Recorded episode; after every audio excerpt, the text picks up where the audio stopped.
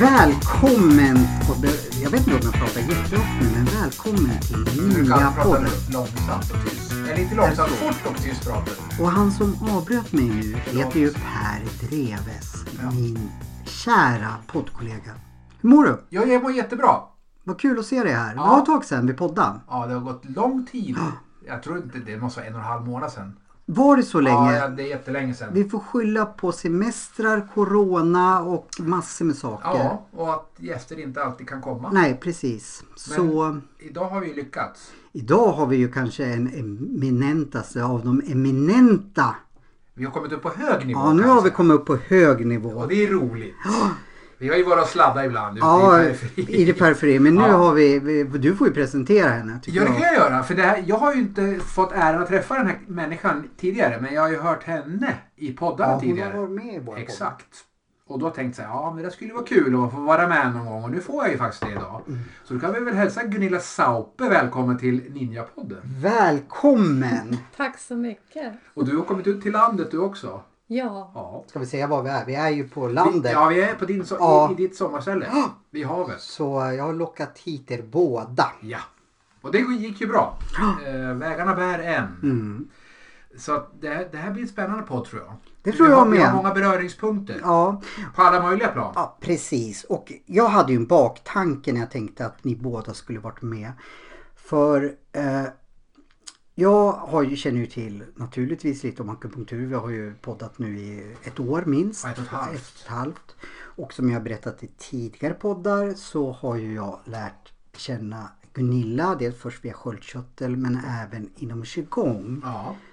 Och Men Du har ju varit på någon eh, kvällskurs där. ja, tre gånger tror jag till och med Ja. jag har varit. Trots Ja. att, jag var en halvtimme sen första gången. Ja men du, Så du missar har ju långt att åka också. Ja, typ. Ja. Så kände jag så här att jag blev minsann nyfiken på typ vad det finns för likheter slash olikheter mellan akupunktur och qigong eftersom du pratar mycket om kine, kinesisk medicin och jag får för mig att du, eller får för mig, nu är jag lite trött, jag lämnar barn idag och eh, hundar och allt möjligt. Eh, också pratar mycket om kinesisk, eh, kanske inte medicin men kinesisk tankesätt. Så då tänkte jag, ja men ni bör ju ha otroligt mycket ja, vi att har prata mycket om. gemensamt. vi har ett stort utbyte av Ja det har vi varandra ju. För om man ska göra det lite enkelt så kan man säga att kinesisk medicin har ju några grenar. Det vill säga akupunktur är en. Örtmedicin är en annan. Qigong är en tredje. Tuina är en fjärde. Vad är tujin? Det är en slags Massage, va? kinesisk massage Mm. slash kiropraktik. Lite så. Alltså lite mer handgriplig terapi. Är det kinesiologi eller? Nej, Nej. det är något helt annat. Okej. Eh, det är någon mer västerländsk påfund. Men eh, så vi jobbar egentligen med samma saker kan man ju säga. Vi har samma grundfilosofi. När det, I alla fall är ditt yrke som qigonglärare. Ja, Mm. Så det finns Ja. jättemycket beröringspunkter. Det, I Kina är det ju liksom som Ja, det vet jag men eh, de hör ihop. Ja. Så är det. Kanske ska också förtydliga, men det vet ju våra trogna Ninjapodden-lyssnare att Gunilla är ju också läkare när Ja. hon inte håller på med qigong. Så det var ju så vi kom i kontakt för du har, eh, och det ska vi prata senare om, min sköldkörtelhistoria. Ja. Men nu är jag så nyfiken på qigong versus, eller heter det så? Ja, kan man Akupunktur. Inte att det är någon motsättning men, men liksom jag utifrån får ju känslan av att det finns mycket samrörighet. Håller du med om det Gunilla? eh, jag konstaterar bara att vi har ju väldigt mycket att Ja, prata om ja. och att det känns som att vi tänker ganska likartat. Ja, det är väl som två individer som pratar samma språk på något sätt. För det här blir ju, kinesisk medicin är ju ett lite annat tänk än skolmedicinska tänket. Ja, Och det är kanske inte alla som förstår sig på det för det är ju ett gammalt sätt att förklara medicin på. Jag menar qigongen och akupunkturen är ju vad man vet minst 3 500 år gammalt. Då fanns det ingen skolmedicin. Det fanns inget som hette latin och så vidare. Det här är ju en gammal terapi och det blir ett annorlunda språk. Men, men vi har ju extremt mycket beröringspunkter. Så att om du går på ett kinesiskt sjukhus så kanske du blir ordinerad akupunktur lite qigong för din hemmaträning så att säga, eller hemmahälsa kan man väl säga. Mm. För det är väl en slags, vad man kallar det, lite hemmaövningar. Vad är det För skillnad på kinesiskt sjukhus och ett typ svenskt eller västerländskt sjukhus? Ja, du har ju varit Ja. på ett. Jag har faktiskt inte varit på ett kinesiskt sjukhus men jag har en vän som har varit där hon säger ju det att där jobbar man ju ofta med bara något draperi Ja, emellan. Hela ja. familjen kommer med. Är det. Den sjuke och det är många som behandlas Ja. parallellt vid sidan om varandra. Ja. Man tar kanske bara eh, skriver upp namn och någonting till. Ja. Minimaliska uppgifter kring anamnes och allt sånt där. Utan man har fokus på behandling. Ja.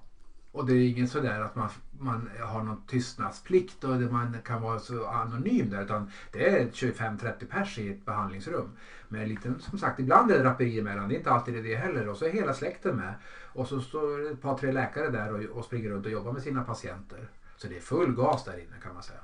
Ja, Ja. och sen är det väl, jag vet inte, men är det ofta de som kommer varje dag för behandlingar eller En del de? gör ju det. En del kommer regelbundet tätt. Mm. För att det kanske kräver det då. Och sen så får de oftast med sig ett, ett recept på någon slags ört, örtmedicin och så får de hämta det i apoteket i gatuplan på sjukhuset. Så det finns sådana, sådana sjukhus i Kina. Men nu är även kineserna mer västerländskt orienterade så de jobbar ju mycket, mycket, mycket också med skolmediciner förstås. Och den är, har ju massor med fördelar tekniskt sett. Mm. Akupunktur och qigong och sådär kan ju inte mäta sig när det gäller trauma och sådana här saker där det liksom verkligen livet står på spel. Då är ju den här terapin inte liksom verksam på samma sätt. Utan det handlar mer om att bevara en hälsa och kanske ge förutsättningar för en hälsa skulle jag säga. Ja. Lite mer så. Och jag skulle säga det här att eh, jobba med qigong och dagliga övningar det är ju mycket förebyggande sjukvård. Och, Mm. eh, men även att eh, tränar vi tillräckligt mycket och länge dagligen kan vi verkligen träna bort både det ena och det Ja. andra. Tumörer och... Ge förutsättningar för kroppen. Ja, Ja. Alltså understödja kroppens självläkande förmåga Mm. Ja. till en snabbare läkning. den finns ju där. Våra kroppar är helt enorma om de bara får rätt förutsättningar. Och då är ju qigong en sån där grej som är helt Ja. enorm. Ja, Man ser ju, indierna är ju jättestora på det här fast de kallar det yoga. Det är en annan typ av samma tänk kan man ju säga. Det är Mm. kroppsrörelser, rätt andningsmetoder, Mm. visualisera på rätt ställe och ge rätt energi till ett område i kroppen. Mm. För att liksom stärka det. För att blir det brist någonstans, det kan ju vara allt möjligt som blir brist någonstans, då börjar det bli problem. Så börjar kroppen tappa sin struktur. Sen har ju min lärare Yuan Tong Liu från Kina, han har ju under ett niotal år jobbat på ett medi- ett medicinfritt sjukhus Ja. i Kina. Spännande. Ja. Och enligt honom så är qi-terapin egentligen det mest grundläggande Ja. i den ki- kinesiska medicinen och ligger liksom bakom eller genomsyrar Ja. de andra grenarna. Ja. Qi är ju essentiellt i alla deras grenar. Vad betyder det? Som inte jag som inte förstår. Energi är väl lite slarvigt Okej. översatt egentligen. För det, qi finns väl kanske ingen exakt översättning på men det är en slags energi. Kineser kan beskriva det ungefär som om du tänker att du har en kokande vatten. Så stiger en slags ånga ur vattnet. Det är energin som skapas. Eller när en popcorn poppar, pop säger det, då får det, det, det är en tiondel sekunden där då energi skapas. Det kan man beskriva som qi. Då händer Ja. någonting. Och det där energin och, som de kallar för livsenergin ska ju flöda i våra kroppar. Det är deras, så filosofin ser ut. Mm. Mhm. Eh, vad jag har förstått också så qi eh, är tredelad. Enligt min lärare i alla fall så har han förmedlat att det är liksom information, det Mm. är energi men det är även finstofflig fysisk materia. Ja. Så att de här väver alltid in i varandra. Så i den fysiska materien finns det information och energi. Ja. I mer en energinivå så har vi information och fysisk materia men det är så att säga eh, det finns alltid något som dominerar. Ja. ja. De beskriver qi på många sätt och det finns många typer av qi. Ja, Ja, det, det är ganska komplicerade saker det här. Det är inte så lätt att förstå. Eh, Men, men det som vi säger, det är ganska essentiellt. Den där kin. Den ska liksom finnas. men att man liksom också bakom ett sjukdomstillstånd eller en obalans ser att det finns kanske en en information som vi behöver ersätta med en, en bättre information. Ja. Eh, Så att man, man, man jobbar, de här, de här olika nivåerna går in i varandra och man, eh, man jobbar både med tankar, känslor Mm. och den fysiska kroppen. Ja. Ja, man kan inte lämna någonting utanför tror jag. Utan Nej. allting måste få vara med. Ja, För annars blir det liksom lite platt. Och det, det, då funkar inte saker så bra. Människan är ganska komplext. Så man får liksom tänka lite, lite bredare tror jag. Det är väl kanske det som skiljer lite det västerländska mot det österländska tänket. ja. Kan man tycka. Mm, Och då blir det gärna att det kanske blir någon slags filosofi över det hela. Men det finns ju också en ganska markant liksom, fysisk verkan i det här på något sätt. absolut. Ja, det gör, det gör ju det. Eh, Det fanns i alla fall en fysisk verkan när du satte några nålar Ja, på Ja, nu kommer vi in på det som ja. jag bara tänkte. Det här måste vi... För grejen är så här, ni ska få, få prata i lugn och ro. Men idag har du troligtvis för första gången prövat qigong. Igång gjorde jag med Gunilla här på Ja. gräsmattan. Och du, inte för första gången för det har jag kollat upp, eh, fick prova nålar. Men vi börjar då med eh, qigongen. Ja. Vad, vad, hur upplevde du det? Men för mig är det ju ganska logiskt tycker jag. Alltså jag tycker bara att det känns Förutom mina fysiska förutsättningar som inte alltid är så bra. Jag då. tyckte du hade salsahöfter liksom. Ja, men jag är ganska rörlig. Det har alltid varit. Men det var inte jag. Ja, du är lite mer kylskåpsbetonad. mycket kylskåpsbetonat. Men jag är, har ju lite ont här och där och har ju Mm. hållit på med kampsport och amerikansk fotboll och det har ju förstört mina leder ganska mycket. Så det är inte så bekvämt att hålla på men jag skulle nog säkert behöva det mycket mer. Jag tycker qigong är ju, för mig är det naturligt för det är en del av kinesisk medicin. Så du kände igen allting som Gunilla Nej det sa? gör jag inte för Nej. det här är eh, avancerade saker för mig också. Jag förstår ju inte hur man ska röra sig och varför rörelserna ser ut som de gör. Ja. Det, det, den skolan har jag aldrig gått utan jag har ju gått den, det där med nålar och lite mera pang på rödbetan grejerna. Det här är ju för mig också avancerat och svårt att lära sig och liksom låta kroppen få göra de här rörelserna för de, de är inte naturliga hur lätt som helst på en gång. Nej, Det nej. kräver mycket träning. Eh, Ja, alltså har vi en låsning till Ja. exempel i, Mm. höfterna eller i bäckenet. Ja. Då är ju den här cirklandet med höfterna jättesvårt att Ja. utföra och hela överkroppen vill hjälpa till. Man såg ut som man kom hem från krogen precis när man skulle hålla på. Man, man stod och gungade och så säger Gunilla Per, rör inte överkroppen. Hur fan ska jag inte kunna röra överkroppen? Det är ju omöjligt! Ja, vi håller med dig. Jag har ju Ja. väldiga problem med, med Ja, du hade ju just de såna här där. Kalle fötter som Ja, ja jag, jag fötterna. Men just den öv, övningen som vi gjorde idag har jag haft väldigt... Jag har gjort den här några gånger. Men den, den, den sitter inte för mig kan jag säga. Nej, det är därför man ska öva Ja. dagligen Ja. Johan. Per, varje gång innan vi börjar podda tycker jag vi ska köra lite så här höft... eh, Rulla, ja, rulla höft, ja. rullningar. Jag tror säkert sådana som bor på Kuba borde ju vara bra på sådär, som kör salsa och sånt. Så Ja. det tänkte jag på. De har rörliga höfter men det, man märker ju vilket kylskåp man är och hur orörlig man är. Och man förstår att det här kan inte vara fördelaktigt någonstans.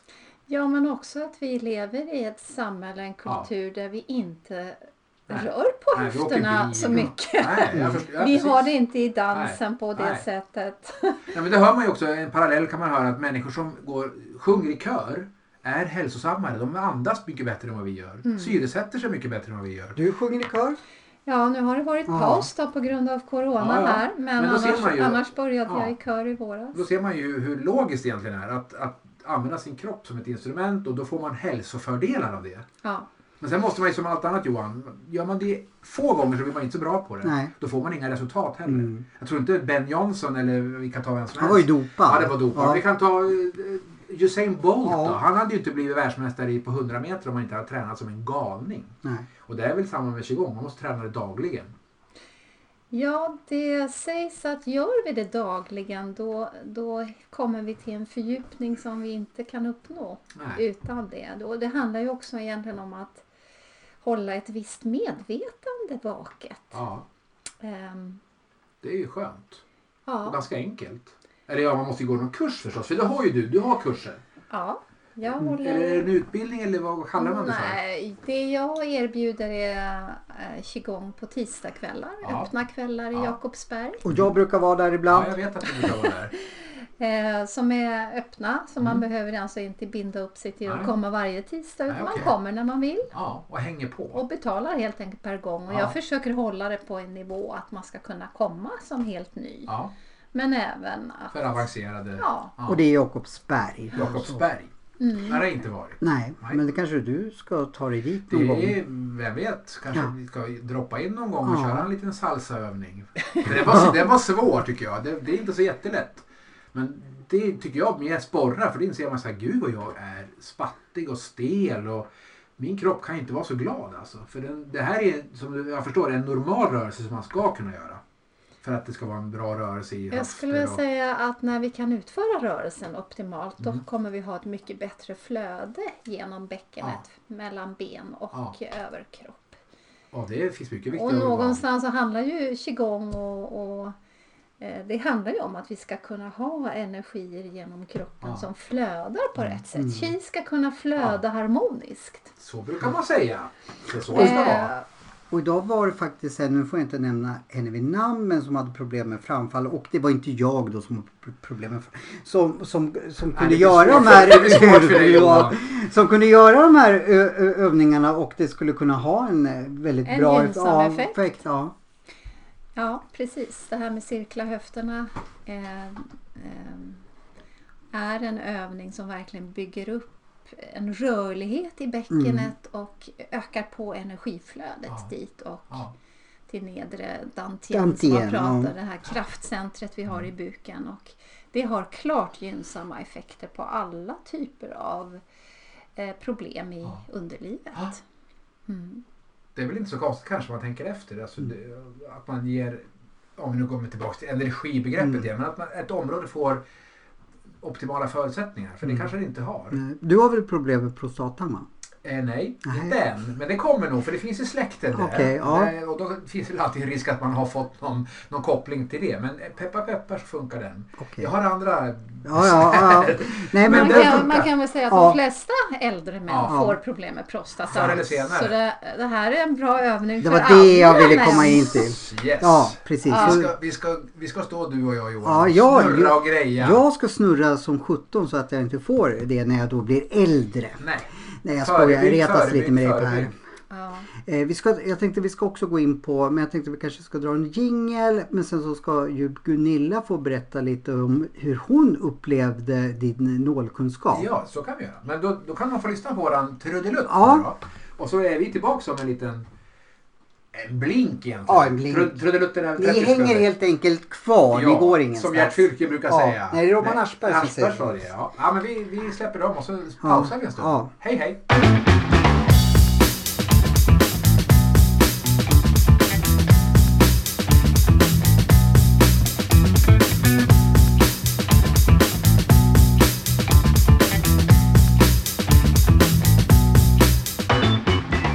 Välkommen tillbaka! Jag hoppas ju att ni inte gick någonstans. Men då hade de inte hört oss. Nej, De hade gått bort. De sitter nog och lyssnar. det får vi verkligen hoppas. Vi har många lyssnare, men nu har dött av lite efter den här sommaren har ju varit trälig. Ja, det har ju det. Men vi är ändå glada för Ja. vi sitter ju här i studion fullpackad med power kan vi säga. Vi är så, vi har ju hållit, ja, ibland pratar jag massa strunt, nu kommer inte jag på vad jag skulle säga. Men det jag ska säga, som jag inte tänkte säga, det är ju, eller, det är ju vad heter det att eh, Gunilla, det är inte första gången, men du fick prova på Pers nålkunskaper. Ja. Hur kändes det? ja, men det var jättespännande. Det var, det var ganska många år sedan jag fick nålar sist. Och Ja. ehm, eh, det var så väldigt tydligt idag att när du vred på nålarna, vid två tillfällen stack det till direkt Ja, ordentligt. ja. Att det ilade liksom. Ja. Vad hände då när det sticker till direkt? Ja, det är det som kineserna kallar för qi. Att det upplevs som en slags energi. Jag tror du kan Ja. understryka att det är som en elektrisk känsla. Ja, det ilar det. liksom. det ilar lite grann. Ja. Sen kan man hitta en annan mer skolmedicinsk förklaringsmodell på det också. Men, men det händer ju någonting, det märker man ju. Och den är ganska påtaglig. Sen beror det på vem du får akupunktur av. Vissa bryr sig inte om det där alls. Nej. Utan de sätter dit en nål och tänker nu händer det nog något. Men så kan man nog inte tänka riktigt. Man vill skapa en reaktion. Nej men jag har nog inte upplevt det Nej. tidigare att, att man verkligen vrider sådär på nålarna tills man får den här Yes. reaktionen. Det där gör man kanske mer eller mindre, inte alltid I vissa fall kanske man gör det li, väldigt lite, i vissa fall kanske man gör det ganska mycket och i vissa fall kanske man inte gör det alls. Det beror Ja. helt på vilken patient man har och vad de egentligen söker för. Ja. Och olika på olika punkter kanske är det också. Så det, det är ganska rörigt det där att veta hur man ska göra det. Men, men vill man skapa en, en effekt så, så anser jag att det måste kännas någonting också. Så att ditt sinne och dina funktioner, Jaha. kroppen reagerar ju. Ja. Ja, och den är ganska påtaglig. Sen kan jag tycka att den är lite obehaglig. Så man måste hitta en nivå som känns dräglig. Annars kan ju folk nästan tycka att det blir tortyr. Va? Jo men det där var drägligt. Det var det, ja, Men- vad skönt. Men det var liksom den här tydliga känslan av att nu hittar man en punkt Yes. ordentligt. Ja. Och då skapas det en massa reaktioner i din kropp. Ja. Och det där har ju asiaterna, eller kineserna i det här fallet, en tankar om. Då. Vilken punkt använder du och vad skapar den för reaktioner i ditt system? Mm. Och, och det där är ju så, man blir som en slags kock när man jobbar som akupunktör. Man, man sätter ihop en blandning av punkter som man tänker, de här är nog det som i det här fallet Gunilla kanske behöver eller Johan behöver eller någon annan. Och, och det finns ju ganska gott om punkter, vi har ju massor. ja. Sen tyckte jag det var intressant för jag funderade då på vad jag hade för symptom som Ja. kanske jag skulle vilja bli av med och så Ja. kom jag inte på så mycket. Nej, frisk som Lite så nötkärna. här förklimakteriebesvär men Ja. bara lätta. Men då tittade du på min tunga Ja, och frågade om jag hade järnbrist. Och det har jag ju faktiskt ja. påvisat. Lite lågt ferritin. Ja, alltså ja. mina järndepåer är inte på topp. Så det var lite intressant att du liksom hittade vägen till det utan någon labbprov. Nej. Och, Sen är det ju det och kanske inte riktigt lika träffsäkert för det finns lite felkällor i sånt här. Som jag sa, det kan vara tomhet chi, det kan vara tomhet yang, det kan vara tomhet lite saker. Det kan Ja. vara tomhet blod som vi säger då. Men, men tungan är ett väldigt intressant diagnostiskt redskap som man kan få mycket hjälp av. För patienten vet ganska själv vad de lider av och vad de har för besvär. Sen använder vi tungan och pulsen mycket för att Ja men tungan säger si och så och pulsen säger si och så. Då kan man liksom väva ihop där och hitta liksom en, en tydligare bild av vad det är man egentligen behöver göra. ja. Så tungan är viktig att titta på för den kan se väldigt, väldigt olika ut. Det, det finns allt ifrån olika beläggningar, färger, former, sprickbildningar Mm. och allt det här tyder ju på att någonting i ditt system har hänt Ja. eller händer. Så tungan är en slags spegel på hur, egentligen hur hälsan fungerar. Man ser ingen säga ja men du har en, eh, en njursten där ser vi. Nej det ser man inte på en, en tunga men man kan se att här finns det kanske en, inte riktigt en bra fungerande njurfunktion eller här ser vi en kraftig beläggning så din mage funkar inte perfekt. Matsmältningen är inte med riktigt. Och då får man lite ledtrådar om hur man ska agera. Mm. Och sen så väljer man då punkter efter Och det. hur man kan stötta upp. Exakt. Det handlar inte om helt manifesta tillstånd Nej, nödvändigtvis. Nej, utan det är någonting som pågår eh, och, håller, och det förändras ju också hela tiden hos oss Mm. människor. Tittar du på en tunga på en människa när man blir förkyld så ändrar den eh, sitt utseende. Ja. Och sen som sagt, har man lite blodbrist då blir den blek. Eh, Är den väldigt svullen så vet vi att här har det mycket ackumulerad fukt i kroppen. Mm. Vätska i kroppen som inte ska vara där den, där den är. Där den är. Och så vidare och så vidare och så vidare. Så det finns massor. Har vi röda tungspetsar då vet vi här har vi känslomässig stress ganska ofta. Vi kallar det för hetta i hjärtat. Mm. Då har man kanske hjärtklappning, man har svårt att somna, man är orolig, man kanske är lättare för att få ångest och depressioner, lite sådana här saker. Man kan, det finns massor som är spännande med tungor. Alltså det som blev tydligt för mig är ju att det här med kinesisk medicin är ju ett oändligt Ja. hav. Ja. Där du också säger ju längre man håller på desto mer vet man att man inte vet så mycket. Ja, Och ehm, jag kan liksom också känna att jo, men jag har ju en infallsvinkel in i den kinesiska medicinen och det finns så otroligt mycket mer att lära sig och fördjupa sig i. den är oändlig. Ja. Det finns liksom inget stopp där någonstans. Ja. Sen också klart- den här kombinationen just att du kollade av min puls och att Mm. du har lärt dig lite pulsdiagnostik Ja. och ändå kunde se att förhållandevis bra energi Ja, absolut. pulsmässigt. Ja, för det, det, den är också väldigt speciell, pulsdiagnostiken. Den är också väldigt svår. För Ja. det är, en tunga kan man ändå knäppa ett kort på och visa för patienterna. Jag kan visa bilder. Så här ser din tunga ut. Och det här indikerar det här åt det här hållet. Att förklara en känsla, hur en puls slår. Det är inte så lätt. Det är inte så lätt. Skolmedicinen använder den men då känner man mer att säga, ja den slår ju ganska fort eller ganska långsamt men sen blir det inte så mycket mera. Nej. Här har man en massa olika kombinationer Mm. och pulsarna är på olika djup och det är olika nivåer efter handleden och sådär. Så man känner på liksom olika organ och dess eh, vad ska vi säga, funktioner och det- som hör till de här organen. Alltså hur de här energierna funkar i det här området. Så det, det, det är ganska komplicerat men det, det är intressant. Eh, Men det är som du säger, man, man känner ju att det finns ju oändligt att lära sig. Verkligen. Ja. Så det, det är spännande. Sen vill ju riktigt se att det kommer ett resultat i slutändan. För det är ju hela poängen någonstans. Att patienter som söker den ska ju ändå känna Wow, jag blev bra. Det, jag får ju höra det varje dag nästan. Jag vet inte om jag inbillar mig men jag känner mig mycket piggare. Mm. Ja, jag säger jag struntar i om du inbillar eller inte. Bara du är piggare. Det är det viktigaste. Hur det har gått till det kommer kanske ingen att kunna svara exakt på. Men, men det har hänt någonting bevisligen. Just det. Ja, och det är det vi får manifestera på. Att du är piggare och känner dig gladare eller har mindre ont eller har fastare avföring eller vad det nu är. Nu kommer vi in på det där Ja, området Johan. precis. Mitt favoritområde. Ditt favoritområde. Han tycker att jag är så förstoppad jämt. Ja, Jaha. bara titta på honom så ser man något. Ja. Men du, du var ju på min qigong och Ja. jag vet att du sa att det hade en så lugnande effekt. Du har alltid lugnande effekt på mig i alla fall. Ja, så att det, ibland kan man ju vara ute efter det, att kunna bara slappna Exakt. av och Ja. stressa av. Ja. Så mm, jag tror att de här olika delarna av den kinesiska medicinen kan ha olika...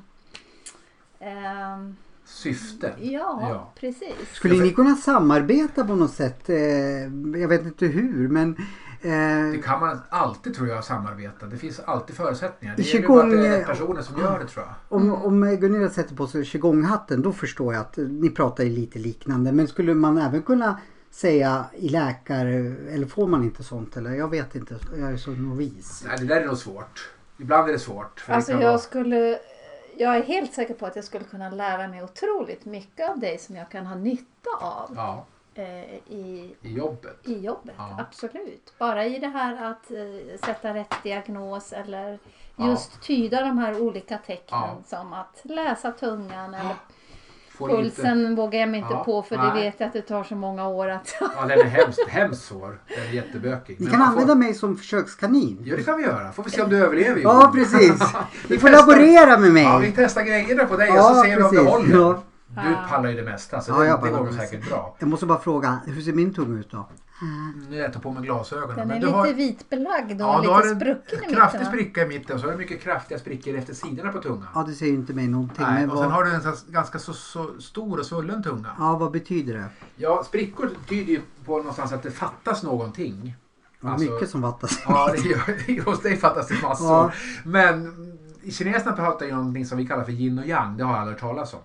Ja, fast jag vet inte vad det Nej, är. nej, det vet man inte. Men man kan säga att yin är det som egentligen det som är när våra system. Alltså blod, vätskor, essenser, näringsämnen, allt sånt där som vi behöver. Mm. Ungefär som bränsle till en, en bil.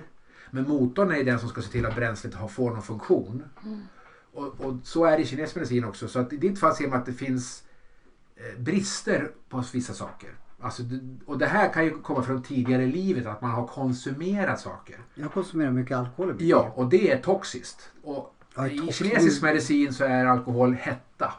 Det känner man, det smakar starkt. Ja, ja. Det, det är starka grejer. Och det bränner ut det som vi kallar för essenserna yin. Okej. Och då får man ett, oftast eh, ett hett temperament också för hetta har den karaktären. Har jag ju. Ja. Och speciellt när man dricker så kan man få ett väldigt hett humör och så vidare. Ehm, och man vet att hetta det är liksom lite som man kan säga som i naturen egentligen. Om det inte regnar på några dagar så vet vi hur, hur, hur ser marken ut. Den torkar och spricker. Ja. Så vi, vi, vi behöver liksom den här balansen. Och, och där ser man hos dig att du har haft brister. Och det kan vara vissa essenser eller näringsämnen. eller, okej. ja, eller vätskor överlag som fattas. Du har ju konstaterat, eh, för jag har ju, eh, vad heter det, får ju B-vitamin av dig. Mm.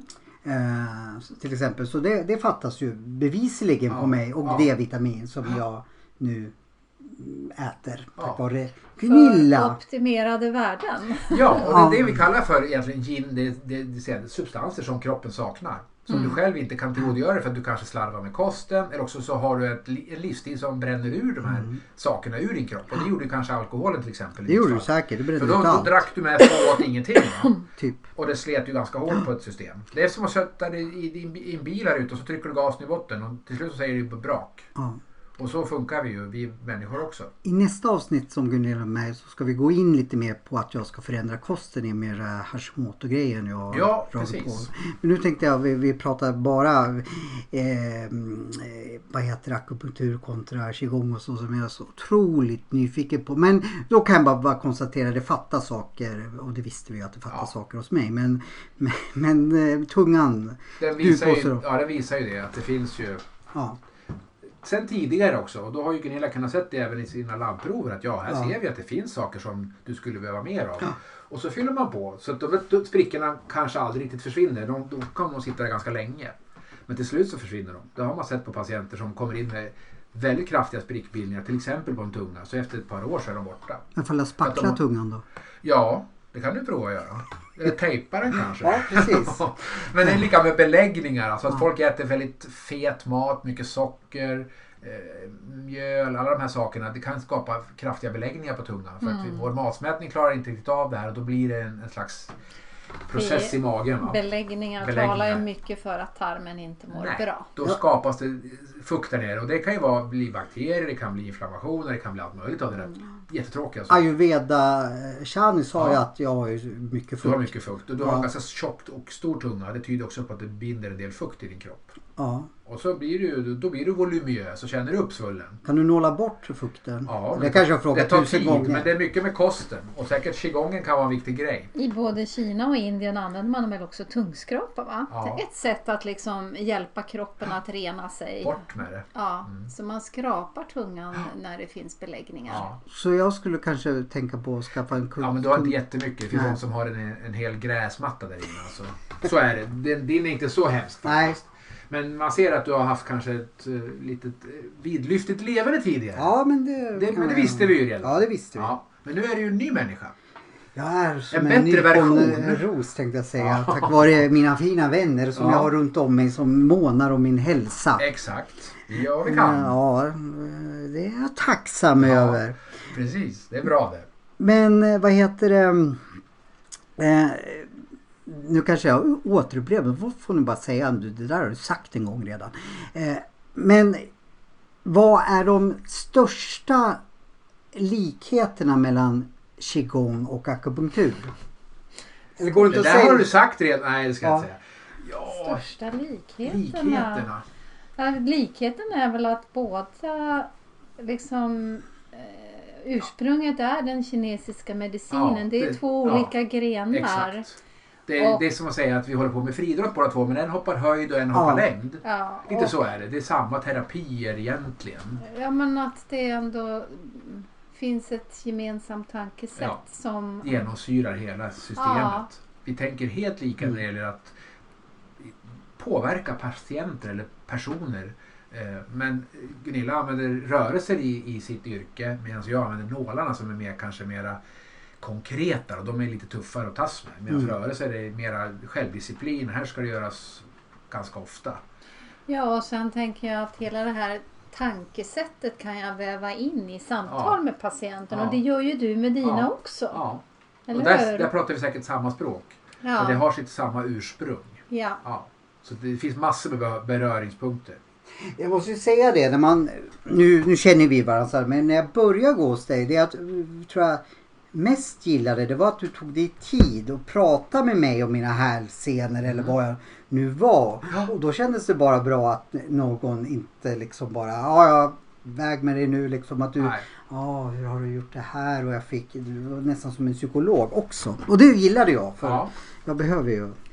Och det kan jag uppleva i min mottagning också genom att jag tar mig mycket tid. Mm, jag kan att många patienter som kommer till mig som har väldigt många olika symptom att de just uppskattar att det finns någon som äntligen har tid att Ja. lyssna och skapa sig en helhetsbild. Mm. För den, det, den tiden finns tyvärr inte i den vanliga vården.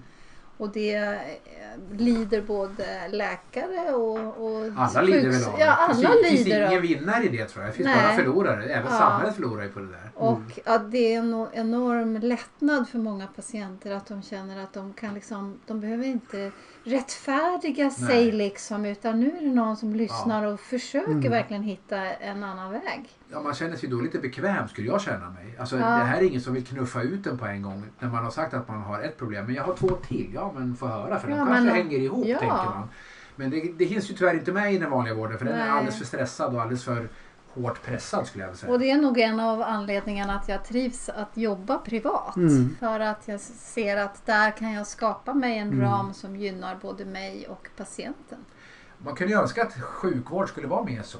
Ja, Alltså för det skulle hela, alla skulle ju tjäna på det. Ja. Ekonomiskt och eh, hälsomässigt inte minst då. Men jag vet inte vem man ska få att fatta det.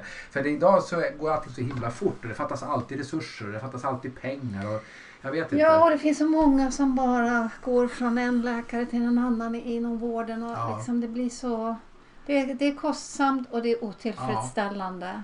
Ja, sen är det väl säkert så. Det kommer ju dessutom lite, vad ska vi kalla det för, nya åkommor. Som det här med, som vi för några år sedan hörde talas om. Ja, jag är utbränd. Ja, men det finns inget som heter utbränd. Det kan man inte vara. Och idag finns det en diagnos då, att man har en, en utmattningsdepression till exempel. Men det tar tid för sjukvården att, att liksom hänga med i, i den mänskliga utvecklingen. För jag tror vi människor utvecklar ju nya sjukdomar. Vi ser ju corona, den har ju aldrig funnits förut. Men det dyker upp något nytt skit liksom. Och det, jag tycker att sjukvården hinner inte med och kan inte anpassa sig. Därför att det är tidsbrist jämt. Det är väl, jag tycker att det vore kul om det kunde finnas ett lite mer modernare tänk på något sätt. Ja. För vi, vi, vi, vi behöver nog det. Det är skillnad om man kommer in och bryter foten. Då vet man här ska det lagas. Vi skruvar ihop grejerna och gipsar. Sen är det adjö. Mm. Det är ganska enkel sjukvård trots allt. Men, men de här stackarna som, som du säger går mellan läkare och läkare för att de inte blir hörda. Alltså jag tror ju att av den anledningen så kommer ju den alternativa vården bli mer och mer, eh, eller den är mer Ja. och mer eh, eftersökt. Ja. Eller, för att den behövs så väl. Ja. Det, det, många får helt enkelt inte den hjälp Ja, det de behöver Nej. inom den vanliga vården. Det är väl bevis nog kan man säga. När folk söker. Hade sjukvården varit perfekt som jag säger, då hade inte vi behövt finnas. Nej. Och nu är den inte perfekt utan vi ska väl egentligen samarbeta skulle jag säga. Det vore det bästa. Absolut. Att man kunde liksom, ja, remittera mellan och säga att det här är inte mitt bord. Det säger jag till fler patienter som kommer till mig. De har konstig hosta och hög feber och säger ja men du det har kanske lunginflammation. Du är åka till doktorn. Här kan du inte sitta hos mig inte. Det blir livsfarligt. Mycket riktigt så är det väl dubbelsidig lunginflammation. Men det Mm. gäller ju att, att, det är rätt personer som kanske träffar patienterna. Så att inte... Nej, men alltså det är jätteviktigt att kunna bolla vidare. Jag hade nyligen en patient. Hon, hon, hon kom liksom inte åt sina viktproblem. Hon var svullen och hon var nedsatt i sin energi. Och jag bara fick till mig det här att ja, men du behöver gå till en kvinna som jobbar med stora tarmsköljningar. För ditt problem sitter någonstans i tarmen. ja.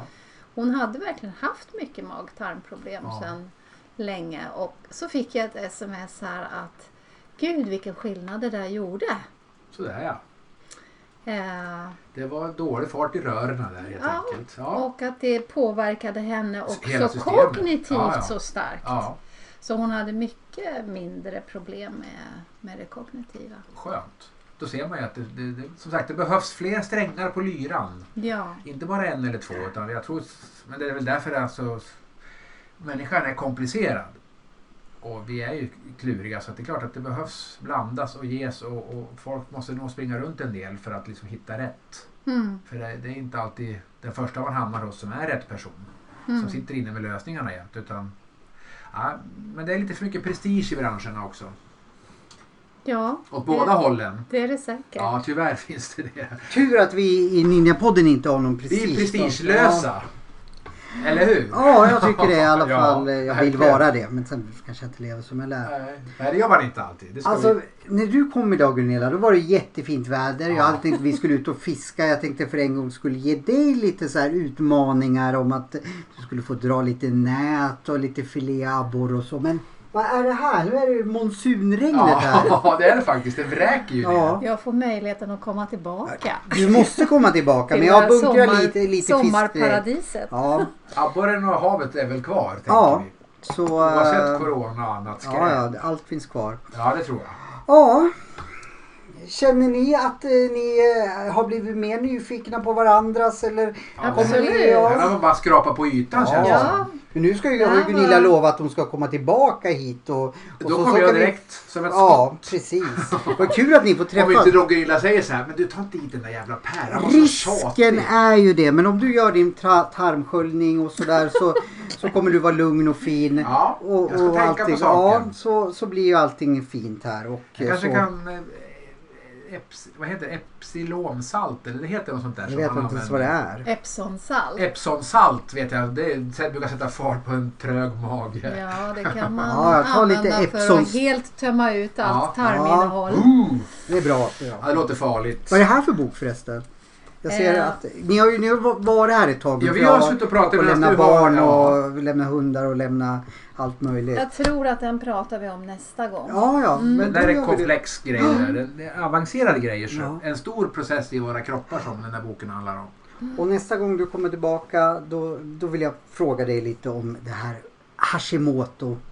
Så, men det, det får bli en annan podd. Ja, Ja, Ja, i framtiden. i framtiden. Men inte så långt bort tycker Nej. jag. Vi får väl liksom inte låta det gå ett halvår Nej. mellan våra poddar.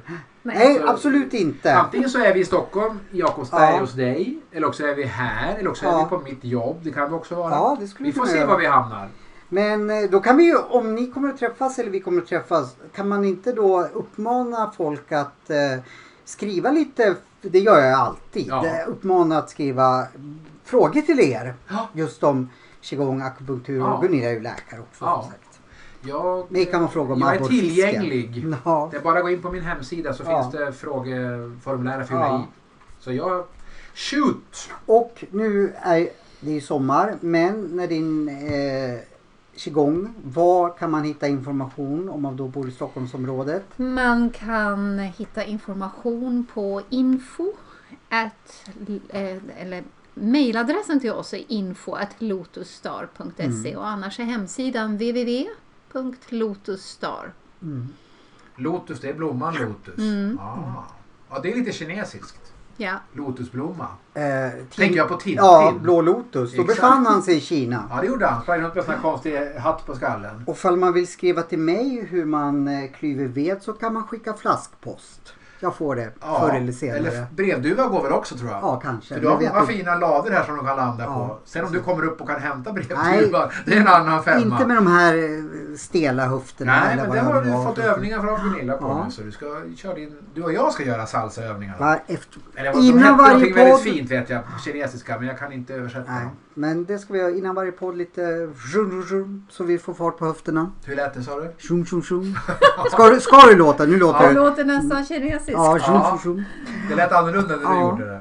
Ja, vi får ju tacka dig så mycket att Ja, du hade tid mycket. att eh, ta dig upp. Det var att vara roligt. här. Absolut. Mm. Trots vädret så har vi bryr oss inte om det. Nej. Vi har det kul ändå. Vi har det mysigt här i är det- stugan. Skulle man nästan kunna kvarta över faktiskt. Ni får ju sova kvar här om ni vill. Ingen blir gladare än jag. Nej, jag måste hem och lämna en bil som jag redan är sen med. Ja, men då säger vi hej då då. Ja, men vi tackar för idag. Tack Gunilla så hemskt mycket. Det var Tack jättekul att Per, träffas. tack Johan. Ja. Tack. Tack Johan. Tack Vi hörs Per. igen också. Då blir det trudelutt. Hej då. Hej då!